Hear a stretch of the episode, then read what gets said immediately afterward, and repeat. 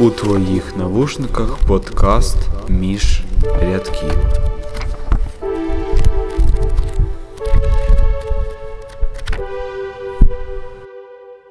Вітаємо! Ви слухаєте подкаст між рядків, і сьогодні темою нашого обговорення буде книга Марка Лівіна Бабине літо. Мене звати Яся. Привіт, мене звати Максим. Вітаю, я Арсеній. Вітаю, мене звати Саша. Е, Ну, ми наче останні епізоди не дуже розбирали назву, але я тут хочу сказати про назву, бо в мене є кілька думок. Я думаю, ви стикалися з таким поняттям, як бабине літо, е, не в прямому значенні, тобто, де слово бабине не означає літо, яке належить до якоїсь баби. Чули ну, значення цю ідіому? Ну, якби цю другу назву Так, е, так. пори року. Ну, тобто, коли е, вже Кінець має настати так, якби вже холода, але остань, останнє тепло. Е, і я коли не читав книгу, ну, тобто я там про- продивився кілька сторінок, кілька десятків, ну, поки не зрозумів, про що книга, то ну, мені здавалося, що про це книга. Тобто, можливо, і про це. Про це останнє тепло, метафорично, може, про дитинство, як е, пора, після якої ну, настає. Ну, непрості часі, часи, бо дитинство це завжди щось абсолютно ну, зазвичай таке світле, добре, і після дитинства залишаються хороші спогади. Навіть якщо воно було складним, але все одно залишається щось добре. То е, Бабине літо, як на мене, е, ця книга, ну, вона ще має таку назву, бо, якщо я не помиляюсь, то в переліку людей, яких е, Ждан найбільше любив, на першому місці була бабуся. Тому, якби літо, може, в нього була така асоціативна прив'язка саме до бабусі. Тобто, бабине літо це ну, такий каламбур, і саме мова про ці погодні умови, про сезонність і про те, що бабуся була найближчим, найближчою людиною для Ждана, можливо. Коротше, мені назва подобається. Вона досить ем, така, ну, не класична.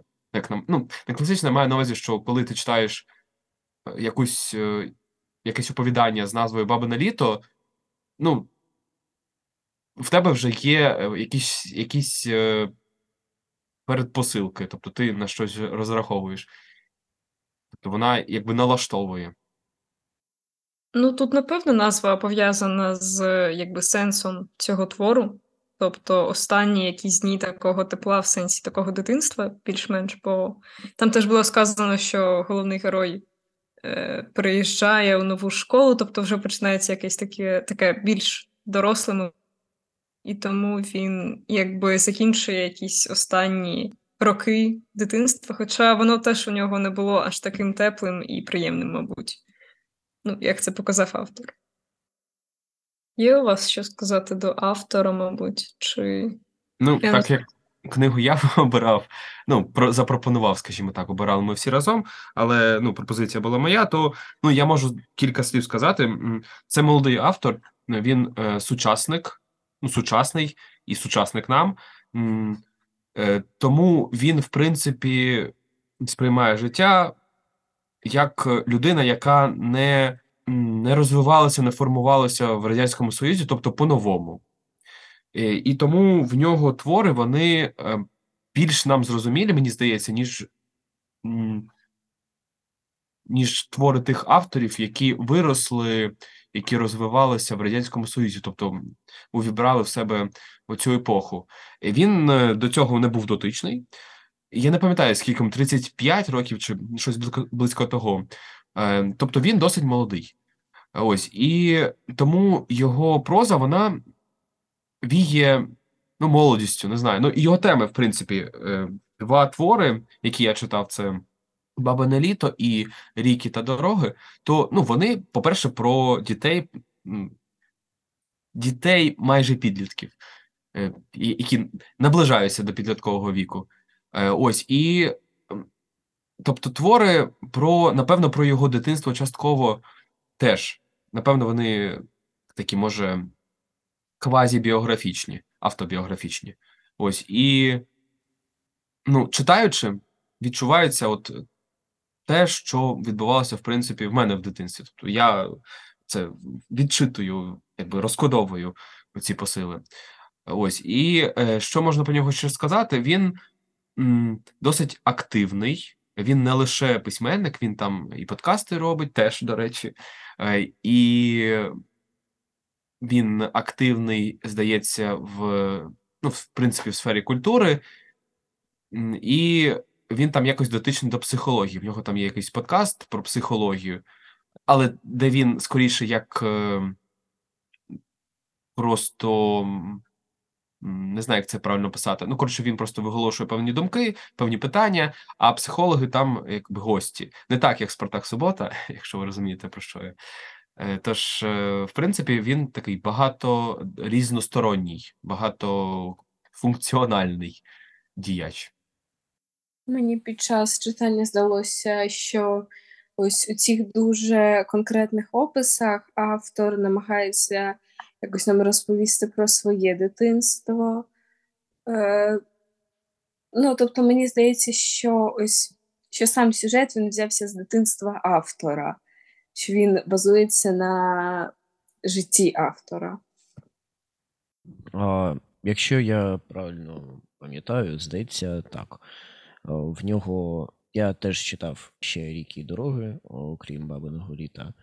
Та там е, теми дуже схожі, і як я розумію, у всіх, ну або у більшості його творах, е, як ну, схожі теми, так, може, схожа атмосфера, атмосфера може дитинства. От. Ну, але точно я не знаю, чи пов'язане це якось з його дитинством або ні. Ну, насправді важко написати книгу, якщо ти хоча б частково не переживав події, які ти описуєш. І я думаю, що багато з нас, з, я не знаю, з українців, я з моїх знайомих теж багато людей проводили якийсь час у бабусі, десь там, в якомусь селі, там, я не знаю. І ну, мені здається, що так читаєш, і якісь такі фрагменти у пам'яті згадуються, якісь такі спогади, такі приємні, теплі. Тому ця книга теж так трохи відносить нас до, ну, до, яких, до якихось спогадів. Ось, але теж ця книга несе дуже таку тяжку мораль, мабуть. Ну, тобто, це дитинство не було таким, так, аж таким приємним, тобто воно було воно було нормальним, але теж зі своїми проблемами. Е, І це теж дуже важливо. А ця книга, напевно, м, автобіографічна, там навіть написано про неї, так тому, е, тому так. Ми про жанр говоримо чи ні? Бо тут особливо говорити немає про що насправді. Таке коротеньке оповідання. Може, трошки як притча, хоча не знаю, насправді можна просто це окреслити як оповідання, і цього достатньо. Тут, ну, тут немає, напевно, якихось, е, ну, може, психологічне оповідання е, з елементами автобіографічності. Але е, знову ж таки, ну він живий поки що, ну, в сенсі, що це автор, в якого можна запитати: ви про себе писали чи ні? Ну, не факт, що він відповість, але в принципі, написати можна і спитати. Або краще подивитись на Вікіпедії. Я думаю, ну я не думаю, я знаю, що там є сторінка е, про Марка Лівіна, е, але не впевнений, що якісь якась конкретика саме про цей е, про це оповідання, про цю книжку. Але ну найголовніше, напевно, не те, що він хотів сказати, а те, що ми хотіли і змогли прочитати. Ну, бо для мене це оповідання про дитинство, в, принципі, суголосне моєму. Тобто я щось подібне такого теж мав. От як я сюди казала, що ми всі е, їздили до бабусі, чи там дідуся, чи до бабусі дідуся, і пам'ятаємо це, ну, напевно, як приємні спогади згадуємо, як щось тепле і затишне. Чи не знаю, може в когось е, неприємні спогади є? Є? Чи, чи немає у вас неприємних спогадів від е, бування в е, селі у бабусь, у бабусі чи дідуся? Ну, е, це не те, що аж неприємний спогід, але я досі не можу читати Жюль Верна, тому що в дитинстві я їздила до дідуся на канікули е, в село. Ну, це було не зовсім село, це був просто такий будиночок, який стояв за містом, але це було дуже мале село, я навіть не впевнена, що це було село. Так ось, е, ну, мене в дитинстві змушували читати. І з однієї сторони це було добре, тому що зараз я сама читаю досить багато. А з іншої, наприклад, Жюль Верна я не можу читати. І Теодорів з Васюківки я теж не можу прочитати всі книги Жюль Верна. Ну, може, не всі, але декілька з них я намагалася читати, і щось з цього е, ну, не, не вдалося мені їх дочитати. І Теодори з Васюківки так само. Але так, в принципі, то мені подобався цей час. Жюль просто він, як на мене, нудний. Ну, по-перше, дуже складно перекладати з французької. Ти ж не французькою читала? Ні, в четвертому класі я точно не вміла читати французькою чи навіть в другому. Ну ось. Тому, а переклад французькою, е, ну, мені здається, що він найскладніший. Ну, Тобто, якщо б він писав англійською, ну тоді б, е, хоча Кіплінг писав англійською. Ну, просто це м, така література, вона насправді не. Е, ну, якщо Жюль Верн, в принципі, там щось писав для дітей, то щодо Кіплінга я не впевнений, що він писав саме для дітей. Ну, може, для підлітків, ну, але це вже не діти. Е, тому Це просто література, яку в школі дають не, не в той час. Ну, тобто, давати Робінзона Крузо там в сьомому класі, чи коли там Робінзона Крузо вчать? Ви, ви вже читали його? Ну, за шкільно. навіть раніше, так, в шостому чи навіть в п'ятому. Ну, ну, не знаю, як на мене, на мій позір, це надто рано, бо цей твір. Ну, по-перше, там дуже багато цензури. Якщо взяти радянський е, переклад Круза, то там ну, багато чого вирізали. Е, Коротше, і мені здається, що от такі твори, ну, їх краще давати пізніше. Я зрозуміло, що там є якби пригодницька складова, дві екшени, все таке. Але ну, там просто багато ем, описовості, там описується побут людини. Не знаю, мені не було цікаво це там в п'ятому чи в шостому класі читати. Я страждав. Хоча так насправді це хороша, цікава робота. Така монолітна, дуже, дуже ем, важлива для взагалі літератури. У мене, до речі, така ж історія, як у Саші, тільки з Джеком Лондоном е, Любов до життя. Мене бабуся е, намагалася змусити читати. Я читала, поки усі мої там якісь друзі чи там сестра, вони там десь ходили, е, гуляли. Я сиділа, це був. е, Це був четвертий клас, здається. Я сиділа, читала Любов до життя. І мені це дуже тяжко давалося, бо я ну, не те, щоб я нічого не розуміла, просто теж і мова написання, і просто е, якби ну, це тяжка, досить тяжка книга для такого віку. Е, ось, але ну, бабуся, дякую. Якщо ти це слухаєш, дякую. Бо все ж таки, ну, я цю книгу потім перечитала два рази, бо в школі це було потрібно, але, але добре. У мене таке е, враження, що оці всі е, Жюль Верни, ем, Джеки Лондони, вони просто. Ну, це, це книги, які, мені здається, читали в Радянському Союзі. І вони мігрували з Радянського Союзу, з програми Радянського Союзу до нашої програми. Типу, просто нічого не змінилося. Бо просто вони не були. Ем, політично якось заангажовані. Тобто там м, розказується про якісь нейтральні події, там про якісь революції, про війни. Е, ну, не, не було якихось творів в програмі. Ну і за, зараз не так багато, хіба що про наші війни. Е, ну і тому він постійно, постійно оця от програма трошки може доповнюється, видозмінюється, але переходить ще з тих е, часів, коли був совок. Е, ну, насправді це не, не, не дитяча література. Тобто Джек Лондон це взагалі серйозний письменник, який ну, не писав для дітей. Там оце білий клик, біле ікло, е, жага до життя. Ну, це все якби ну, точно не там сьомий, восьмий клас. Це я можу вам авторитетно сказати, як вчитель української літератури, ну але і зарубіжної теж, до речі. Це не твори, які ну, діти, може, і зрозуміють, саме діти, там, шостий клас, це, напевно, ще діти, діти-підлітки, але їм не буде цікаво. Це буде просто понад зусилля. Ну, ось ви сказали, що е, зараз у нас в програмі є література, яка іммігрувала з, Радянсь... з Радянського Союзу. Так ось, наприклад, дивлячись на мою ситуацію з дітьми капітана Гранта і з ситуацією Ясі з е, жагою до життя. Ну, це ж нас змушували наші дідусі і бабусі, і це вони в свої шкільні роки мали е, в програмі ось жаги до життя, діти капітана Гранта і так далі. Тому, ну, може, нам це нав'язують не.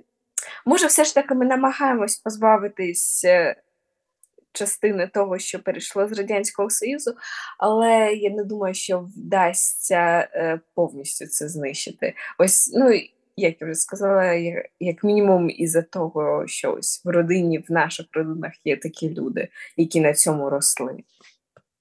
Я згодна. Тобто не можна, і мені здається, що і не потрібно усього е, усувати усі ці книги з Радянського Союзу. Ну, просто я думаю, що жага до життя вона має бути в програмі. Просто е, я не пам'ятаю, в якому класі ми її читали, в сьомому. Ну, може, не в сьомому, може, в якомусь восьмому вона, вона має бути. Просто я її читала в, в четвертому, четвертому е, і ну, з бабусею, тобто не, не з не, не за шкільною програмою. І це був дійсно це було пекло. Тому я, я не знаю, якби просто треба може раніше це давати, бо це було просто ні до чого. То, те, що я читала це в, чва- в четвертому класі. Яся раніше, раніше, ніж інші діти подорослішала в четвертому класі жага до життя. То отож. Ну, е, треба було в шостому ще дати. Ну, ви, напевно, будете читати Барка е, Жовтий князь там про Голодомор. Це український письменник. От е, в шостому класі якраз е, супер взагалі тема, щоб, щоб добити. Ну, е, якщо закінчити тему вже і перейти до нашої, то насправді міняти треба і можна, бо в нас немає в програмі чехів. От е, ви зараз е, в восьмому правильно класі? Ну, я просто щось загубився Так, так, так, так, так. в підрахунках. І от е, немає жодного чеха взагалі, немає жодного білоруса, а в них теж є література, а вони теж якби поруч до нас. Мало поляків. Е, не знаю, що там по словаках, по, по інших е, народах, які нас оточують, що там з е, молдованами. Коротше, реально дуже мало літератури інших народів, зато купа російської просто, хоч ложка їж, але так краще, краще ложкою не їсти, краще взагалі не їсти. Ну, нічого немає проти російської літератури, ну як добре, щось маю. Е, але просто її надто багато. Ну, так виглядає, наче ну, іншої літератури ну, просто в нас на горизонті немає. Це, це погано. От я б якихось чехів почитав. От ви Але- знаєте, нам треба зробити от окремий такий епізод з літературою, бо це дуже цікаве питання. Але я вам тільки скажу два слова. От я е, провчилася у Польщі, тобто я прочитала всю літературу, яку вони читали. Ну, може, добре, не всю, може, там з якогось третього класу не читала, але отаку базову літературу з польських класів я прочитала. І, чесно кажучи, мене це дуже вразило, бо я до восьмого класу, включно, я прочитала дуже багато заграничної літератури, дуже багато. Е, в, в, в порівнянні до цих, оцих е, поляків, бо вони читають тільки польську літературу і дві заграничні: це е, Маленький принц і е, Різдвяна пісня в прозі. І все. Тобто, і інші це якісь там старі польські твори. Саша, виправ мене, якщо я помиляюсь. Ось. А у нас до восьмого класу включно стільки літератури загранічної. Я згодна з вами, що не маємо чехів, не маємо е, якихось, я не знаю, молдован, там, білорусів, але все одно у нас е, список літератури він набагато більший. І англійська література, і французька, і у нас ну, взагалі якби дуже таке з літератури набагато такий ширший кругозір. Ну, в принципі, я погоджуюся з Ясею, але е, все ж таки вважаю, що в Польщі у них краще якось побудована програма, тому що е, ось вони читають цей твір, вони читають його не скорочено, як ми, тому що у нас е, не знаю, може, це так було тільки ось в програмі в Україні, по якій я навчалася, але там у нас була, е, була хрестоматія, в який був поданий цей твір, і там із нього просто повикидали фрагменти. Можливо, це було зроблено для того, щоб якраз охопити більшу кількість літератури, більшу кількість творів, але я не вважаю, що можна зрозуміти книгу, не прочитавши її повністю. А в, але, а в Польщі вони е, читають цілком. Тому так, вони читають менше, але вони читають глибше. Я вважаю, що все ж таки це плюс. У нас просто погано розвинена культура читання, і діти в п'ятому, шостому, сьомому класі краще подивляться TikTok, ніж почитають книжку. Або послухають навіть. Тому, ну, і щоб якось з цього вийти, то краще, напевно, так. Е, ну, краще, звісно, якось прищеплювати і вчити дітей і учнів, в принципі, що е, читати це добре, це корисно і це треба, але коли немає цієї культури, то читати великі книжки і повністю складно. Я не виправдовую, просто намагаюсь пояснити мотивацію. Ні, ну взагалі у нас е, можеш влітку читати ці книги, бо дають цей е, список. Але я, я розумію, що не завжди, ні, ні- не завжди е, хочеться це робити. Так. Але так, маєш рацію в якомусь сенсі. Це так, трохи дивно, що ми читаємо скорочення завжди. Так, ну якщо повернутися до теми, зараз секундочку, Олександр. В принципі, ця книжка, от мені здається, вона б дуже добре вписалася в програму, якийсь шостий, сьомий клас, бо вона зрозуміла, і тут є подвійне дно. Тобто, і доро, от я коли читав, е, я побачив купу цікавих думок, як доросла людина. І мені здається, що ну, як сюжет, сюжетна така складова, Ну, він, звісно, пише більше для дорослої публіки, для підлітків, для вже дорослих людей, ніж для дітей. Але діти могли б, е, в принципі, теж почитати, і це не було б е, знущання. Тобто там не 300 сторінок складного тексту, де 200 сторінок з них описи і немає ніякої дії. Тому, в принципі, вона б класно лягла в програму. Замість Федька Хелмитника пропоную. Ну, наприклад. Я пам'ятаю таку ситуацію. е, Ну, якщо ви пам'ятаєте, у нас була шкільна бібліотека.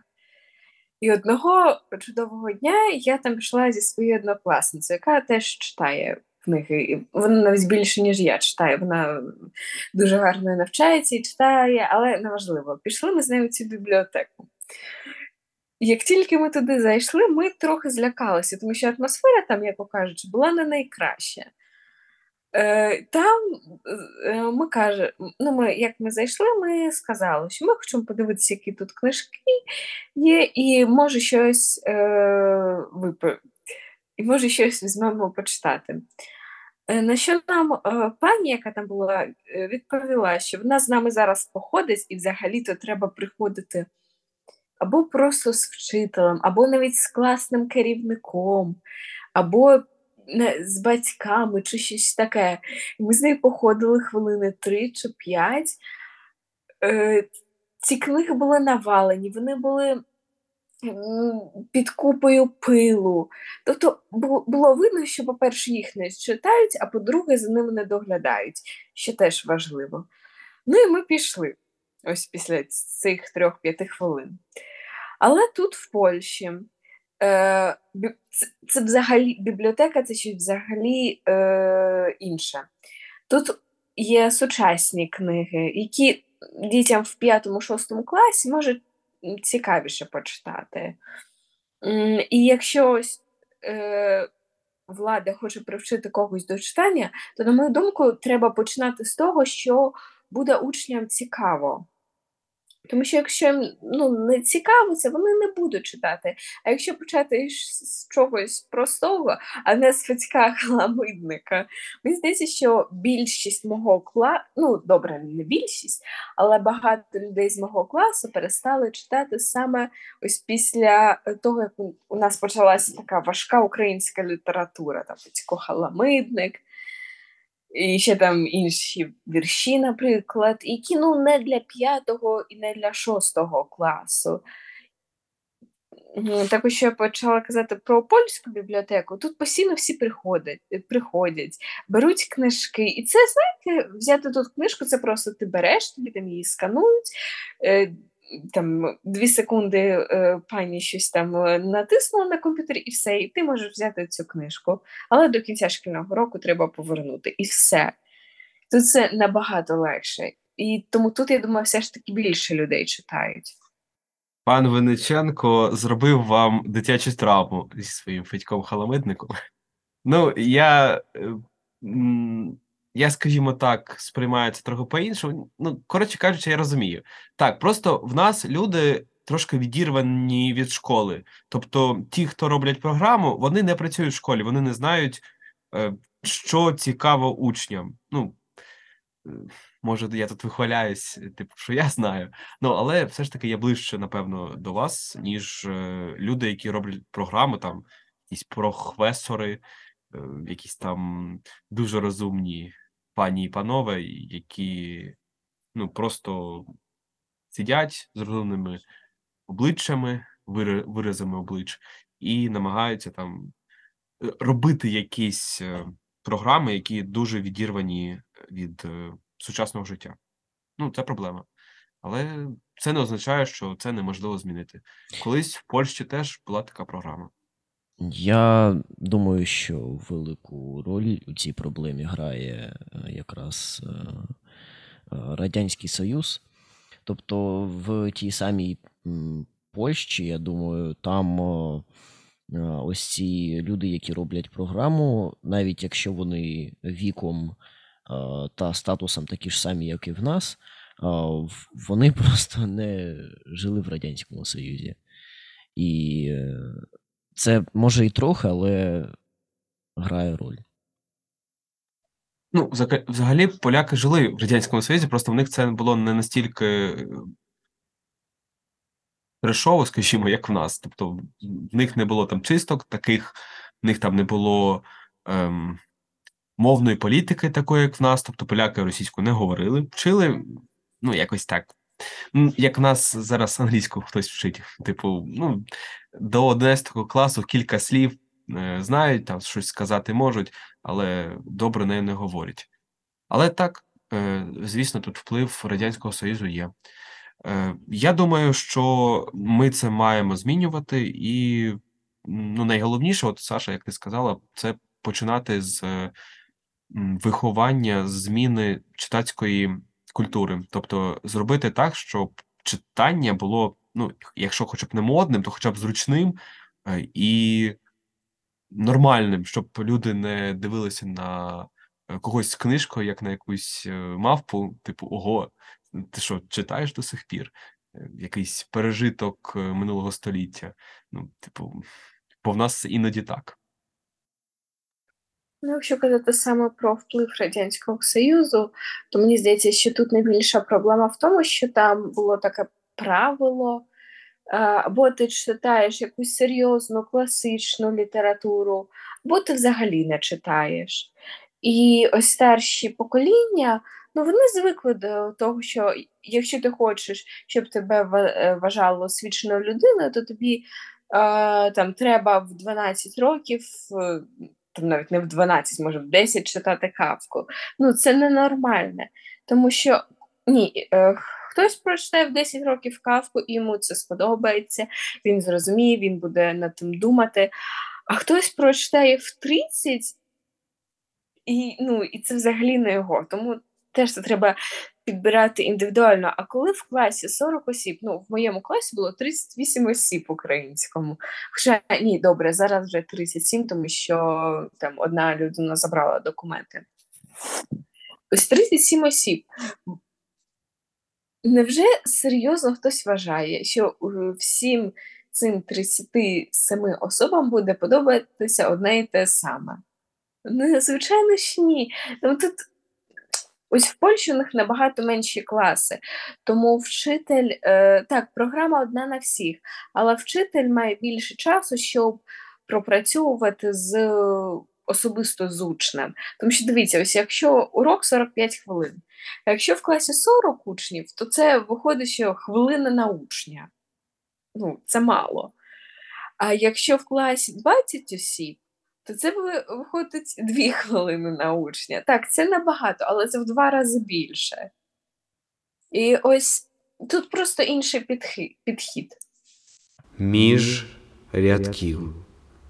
Досить слушно. Е, але може повернемось до Марка Рівіна, а то ми якось відійшли. Ну, е, якщо ми говоримо за нашим планом, то композиція тут е, мені видалась такою цікавою. Тут якби три великих ем, глави, напевно, бо три розділи це три літніх місяці. Е, І вони поділені невеличкими такими, як підзаголовками, напевно, під, е, під главами, не знаю, якось так це можна назвати.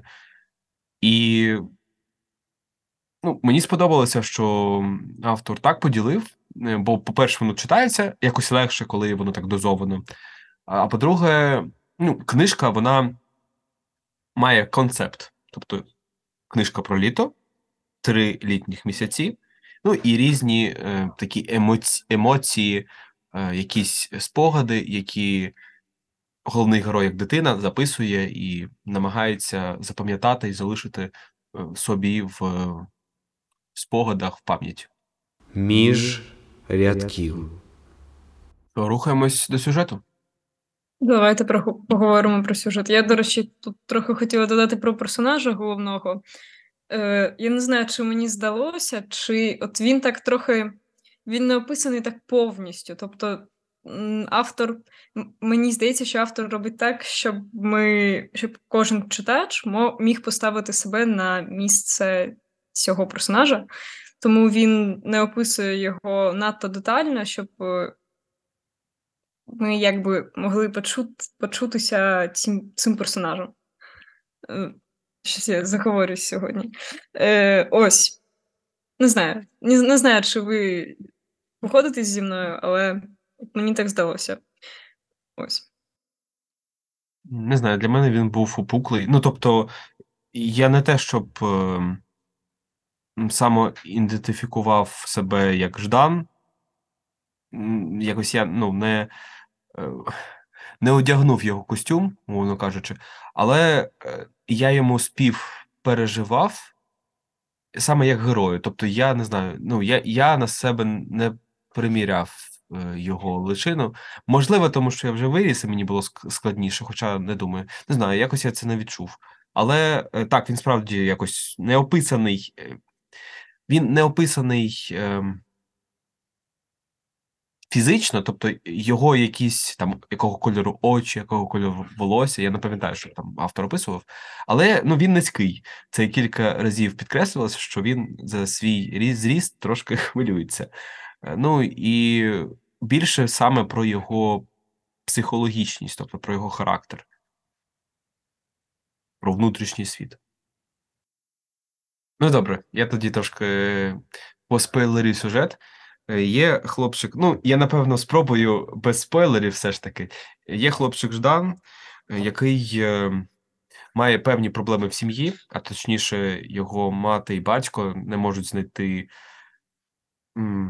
миру, е, не можуть дійти згоди, ну і планують розлучатися. Е, І для того, щоб він не чув всіх скандалів, вони посилають його, якби віддають в руки бабусі, бабусі, бабусі і дідуся, тобто в село, е, і там він проводить своє літо. І так як е, він їде сам без брата, який в нього теж, до речі, є, е, то він там розважається на початку як може. Тобто вигадує собі різні ігри, якось намагається себе розважити. Ну, а потім знайомиться. До речі, він знайомиться з романом. Я читав так: роман, роман. А автор, до речі, той, що ви слухали аудіо, аудіокнигу, е, то сам автор читає, тобто то Марк Лівін, то його голос. Е, То він каже Роман. І я не знаю, як ми будемо його називати: Роман чи Роман? Чи кожний Якщо автор говорить Роман, то, мабуть, Роман. Ну так, логічно. Я теж так подумав, коли слухав, бо це ж його твір, він напевно краще знає. Але мені якось це дивно здалося.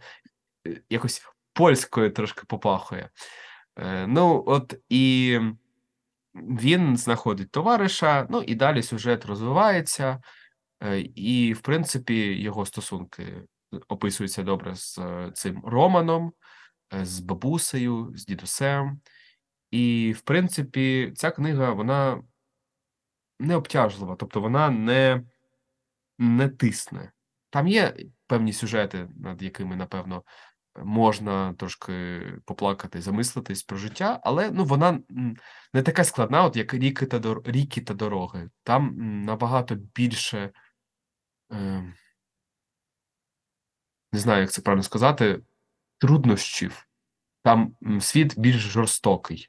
Можливо, тому що він е, дорослий, а- а можливо, тому що він хворий. Е, Ось. Ну, коротше, сюжет, як на мене, приємний, але цікавіший не сюжет, а, ну, як на мене, для мене був. А саме думки, які транслює автор, які транслює персонаж, і їх певна така дитяча філософічність. Мені здалася книжка такою досить філософською, але така наївність в цій філософії була, і це було так прикольно, так невимушено. На- Насправді, книжка, як на мене, можна її якби розтягувати на цитати. Там було багато таких фраз, які класно використовувати в житті. Так, тут сюжет якби як додатковий, тобто автор хотів придати якийсь сенс, якісь тези, і просто якби вплів це в вплів. Е, Якби так завернув все це в сюжет, щоб це було якось цікаво читати, а не просто е, якісь думки самі. Ви, здається, нам хотіли показати щось з книги, якийсь, якусь цитату чи щось Ну, такого. я потім далі буду показувати. Ага, добре. Так, там, ну, там багато малюночків. Е, Шкода, що у вас немає книжки. Ну, зрозуміло, що ви не планували собі її купувати. Її просто немає навіть в, в електронному варіанті, тому я навіть якщо б ви хотіли, то ви б не знайшли. Бо цю книжку мені подарували, ну, дали почитати, як я Юлі дав почитати. Ну і вона залишилась в мене жити. Ось, там навіть автограф є. Е, Ну, не мені адресований. І ця книжка вона досить дешево коштувала м, 70 чи 80 гривень. Ось. І насправді, ну, я думаю, що зараз знайти її буде складно, хіба що на Оликсі.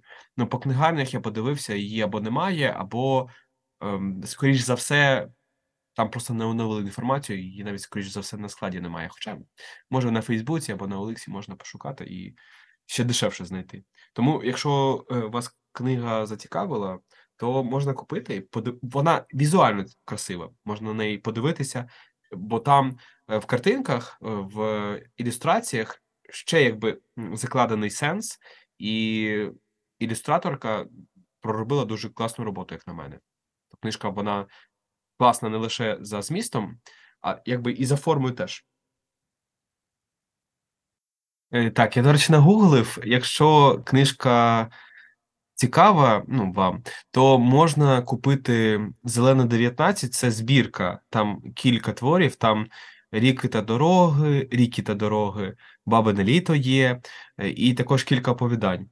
То, в принципі, є текст е, якби в книжці, і можна це купити, але трошки в іншому форматі. Там більша книжка, 240 з чимось сторінок, то в принципі, ну, майже 300, то в принципі купити можна. Якщо зацікавило. Ось, ну, напевно, можемо поговорити про головних героїв, про, в принципі, про персонажів, бо тут їх небагато, і вони такі, може, досить схематичні, ну, окрім Ждана, звісно. Є у вас якісь улюблені, скажімо, або думки, яких вам більше сподобалися події? Ну, мені сподобався дідусь цього Ждана, бо він завжди його підтримував і хотів, щоб він розвивався, і давав, давав йому теж таку можливість, тому Там є один е, трохи дивний, цікавий, і цікавий, і дивний одночасно епізод, коли вони їхали на рибалку, е, і дідусь каже, що от рибу ми піймали, але її треба випустити. Я так думав, це так милосердно. Типу, піймати рибу, порвати її рот, а потім відпустити. Геніально. Та не знаю, краще може її з'їсти. Хоча таке питання дискусійне. Це спортивна рибалка, коли риби просто ловлять, а потім відпускають. Але іноді риба вона просто вже ну, не має змоги нормально жити потім, бо просто їй банально їсти нічим. Рот не працює як раніше. можливо, маєте рацію, я просто не знаюся на цьому. Ну, я чисто не знаю, що ще сказати. Бабуся, наче теж непогана, але. Ну, дідусь мені якось більше сподобався.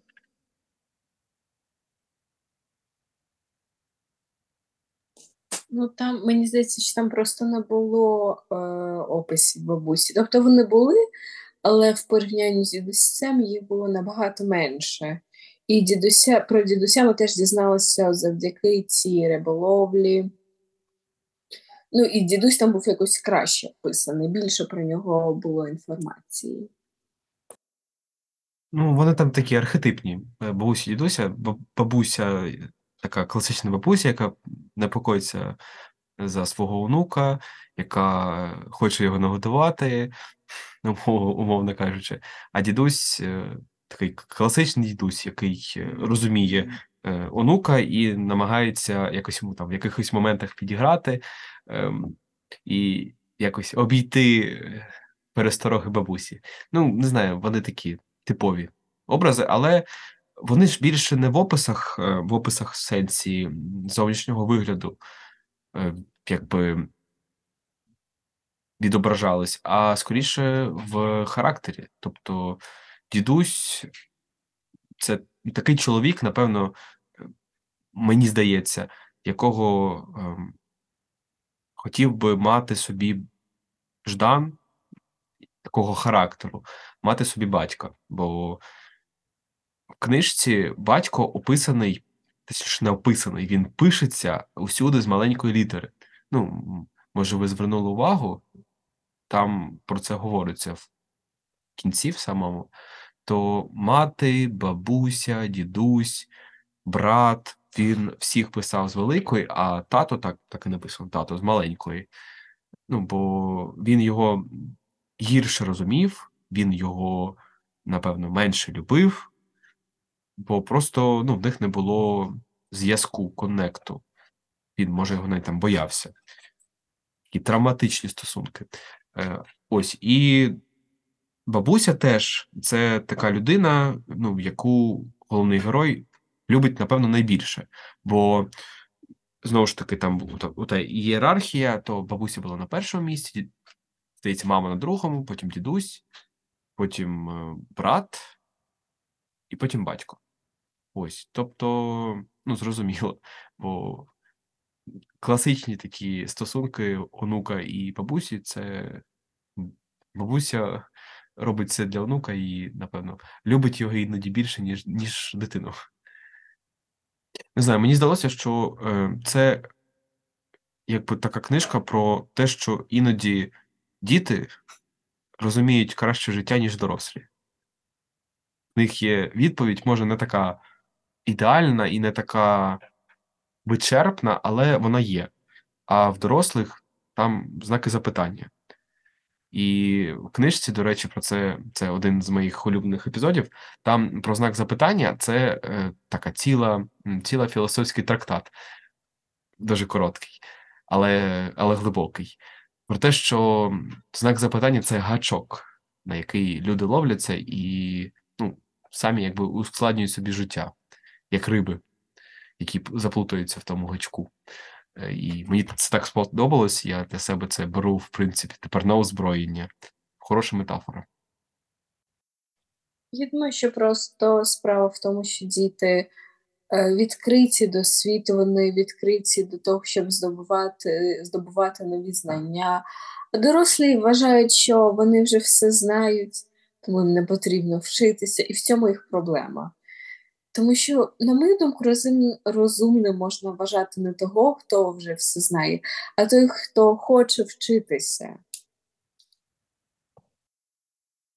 Е, Так, ну тут в книжці є дві е, непогано так змальовані, як вам показати, дві, два сюжети. е, А, зараз секундочку, в яких е, мені здається, що ідеально просто е, від, пропрацювала ілюстраторка. Тобто, це лист до тата, там, де він помаранчевим зображає найважливіше, і це оці, оцей малюночок з рибами, е, там, де риба і гачок. Тобто, це те, що ну, мені супер сподобалося, бо воно настільки промовисте, настільки яскраве, в сенсі, що тут, як на мене, дуже багато значення. Тобто, це, в принципі, напевно, одна з улюблених метафор е, з творчості Марка Лівіна. Це дуже класно і глибоко, як на мене.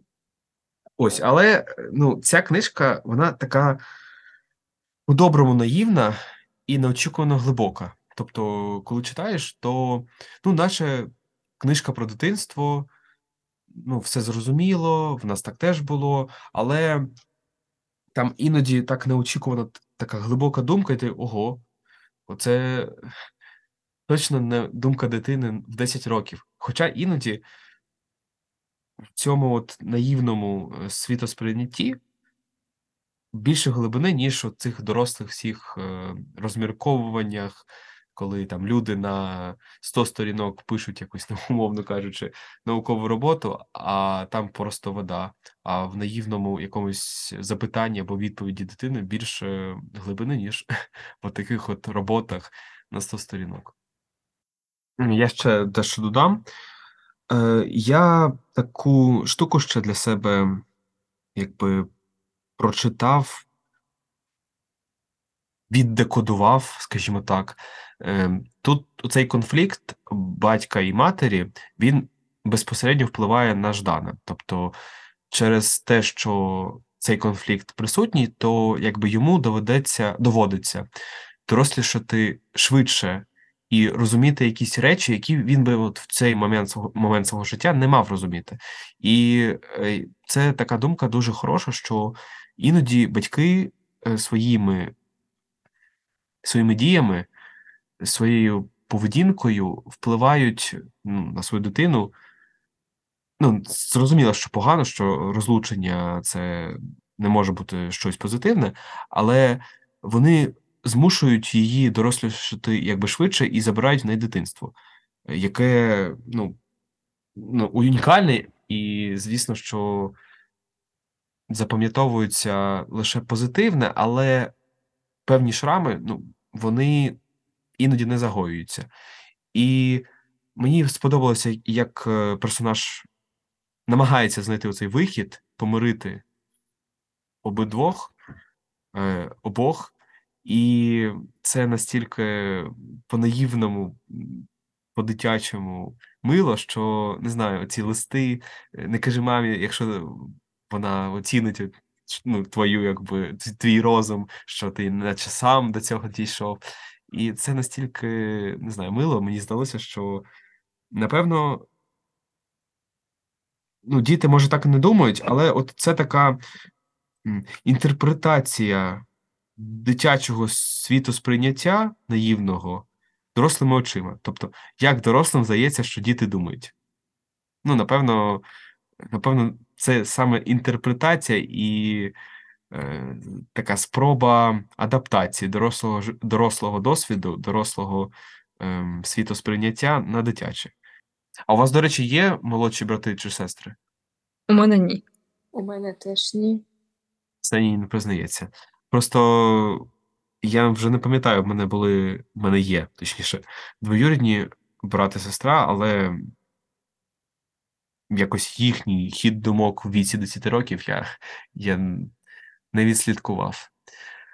Коротше, ну, мені здається, що це хороша, хороша така оповідь, хороша історія про те, як діти розуміють світ і іноді розуміють його краще, ніж дорослі. І це, мені здається, одна з проблематик книги про те, що дорослі не розуміють світ, е, а дітям кажуть, типу, подорослішаєш, зрозу- зрозумієш. А насправді вони його самі, самі не розуміють і самі губляться, і якби від того нещастя. Ну, я, я хіба що додав би, напевно, що ця книжка може бути знята, ну, в сенсі, може бути поставлена. По ній може бути знятий фільм, скажімо так. І, в принципі, це було б.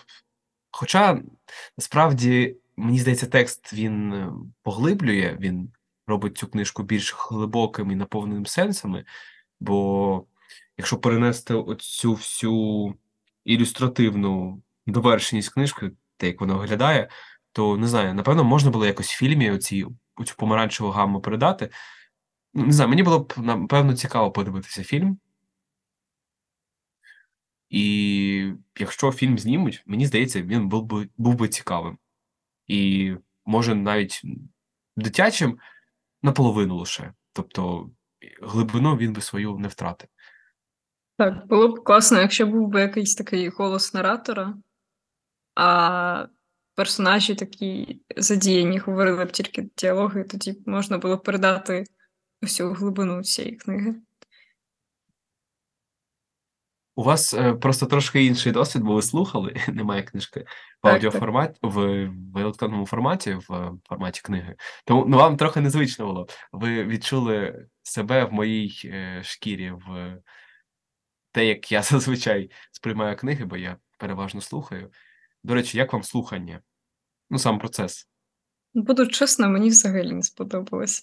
Ну, типу, я намагалася щось робити під час слухання, і мені це не вдалося, бо я відволікаюся дуже сильно. Я не, не можу слухати і одночасно щось робити, бо помилюсь, напевно. А просто три години, я потім буквально три години, там чи скільки дві з половиною, я просто лежала на канапі і це слухала, і це трохи е, таке нудне. Ну, тобто, коли читаєш, то якось іна, інакше це все сприймається. Але е, як досвід в цілому, ну, мені більш подобається читати в паперовому або електронному вигляді. Я розумію. Е, Я розумію, яка складність слухати. Просто я іноді слухаю на 1,5, і я вже просто звик. Можливо, це мій скіл е, такий, і слухання мені, напевно, не приносить таку, такого болю, розконцентрації, тобто все окей з слуханням. Але я розумію, е, звичка її дуже складно побороти, якщо текст сприймається краще, коли він візуальний, коли він написаний або там надрукований, то це нормально. Але ну, в мене, в принципі, досвід е, дозволяє і слухати. Мені було нормально, тобто не було некомфортно, але коли я читаю саме паперову книжку, ну або читаю в електронному вигляді. Ну, добре, в паперов- в паперовому краще, я якось е, не мов би більше поглиблююсь у всесвіт твору та більше уваги приділяю цьому. Та, ну, з цього більше думаю і більше запам'ятовую е, з книжки.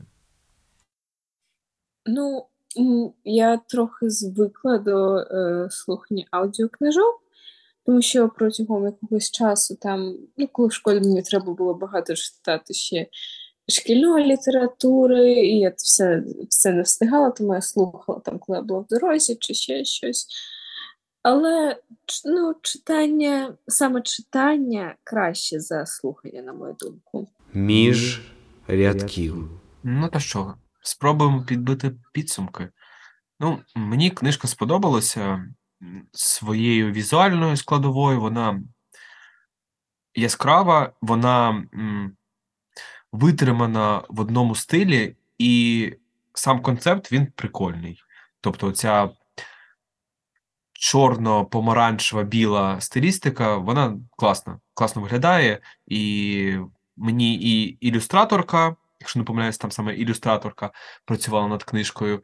Е, Вона, мені здається, класну роботу виконала. І, ну і, звісно, автор Марк Лівін написав хорошу, міцну історію, невелику, яку можна прочитати за один-два вечори. І, в принципі, отримати задоволення, і не лише задоволення, але і зробити якісь висновки, може, не знаю, е, поринути в ностальгію за своїм дитинством, щось згадати, як він там називав це машиною часу. Ось то книжка варта почитати її слід. Якщо її купити, напевно, зараз буде складновато. Хоча я думаю, все ж таки, що на Оликсі або в Фейсбуці можна знайти, знайти там за 50, за 70 гривень спокійно. Ну, або купити оцю нову версію Зелена 19, там, де певний корпус текстів, кілька текстів, то так теж можна і почитати, в принципі, ті тексти Марка Лівіна, які так чи інакше порушують тему дитинства. То книгу я б порадив.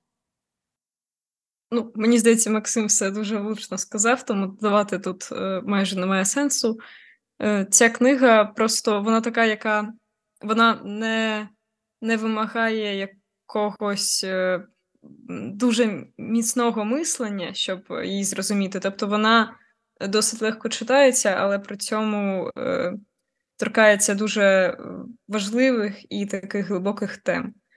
Е, тому я напевно вам її рекомендую, щоб ви, мабуть, згадали своє дитинство і е, теж е, задали собі пару важливих питань, на які варто відповісти. Особисто мені книга теж дуже сподобалась. Мене немає багато чого що додати, але я вважаю, що багато хто повинен прочитати цей твір та представити себе на місце головного героя. І може він хтось знайде в образі цього героя самого себе. Тому так я можу рекомендувати. На мою думку, це теж дуже цікава книга, е, в якій є дуже багато е, моментів, над якими ви можете подумати або якось спробувати це зв'язати зі своїм життям, щоб це краще уявити. І якщо ви це не читали, то обов'язково прочитайте. Я додам художниця Донська, але я не знаю, і це Ірина чи Інна, може Ірина. То, в принципі, можемо підбити підсумок, що книга варта уваги. Е, І якщо вам подобається така невимушена, трошки наївна література, на перший погляд, то читайте, книга того варта. Ми сподіваємось, що наш подкаст, наш епізод вартий вашої уваги. Сьогодні він трошки такий хаотичний. І, напевно, наступного разу ми спробуємо більш доцільно поговорити, більш предметно. Дякуємо за вашу увагу і почуємось. Дякуємо вам за прослуховування. До побачення. До зустрічі! Дякуємо, до побачення.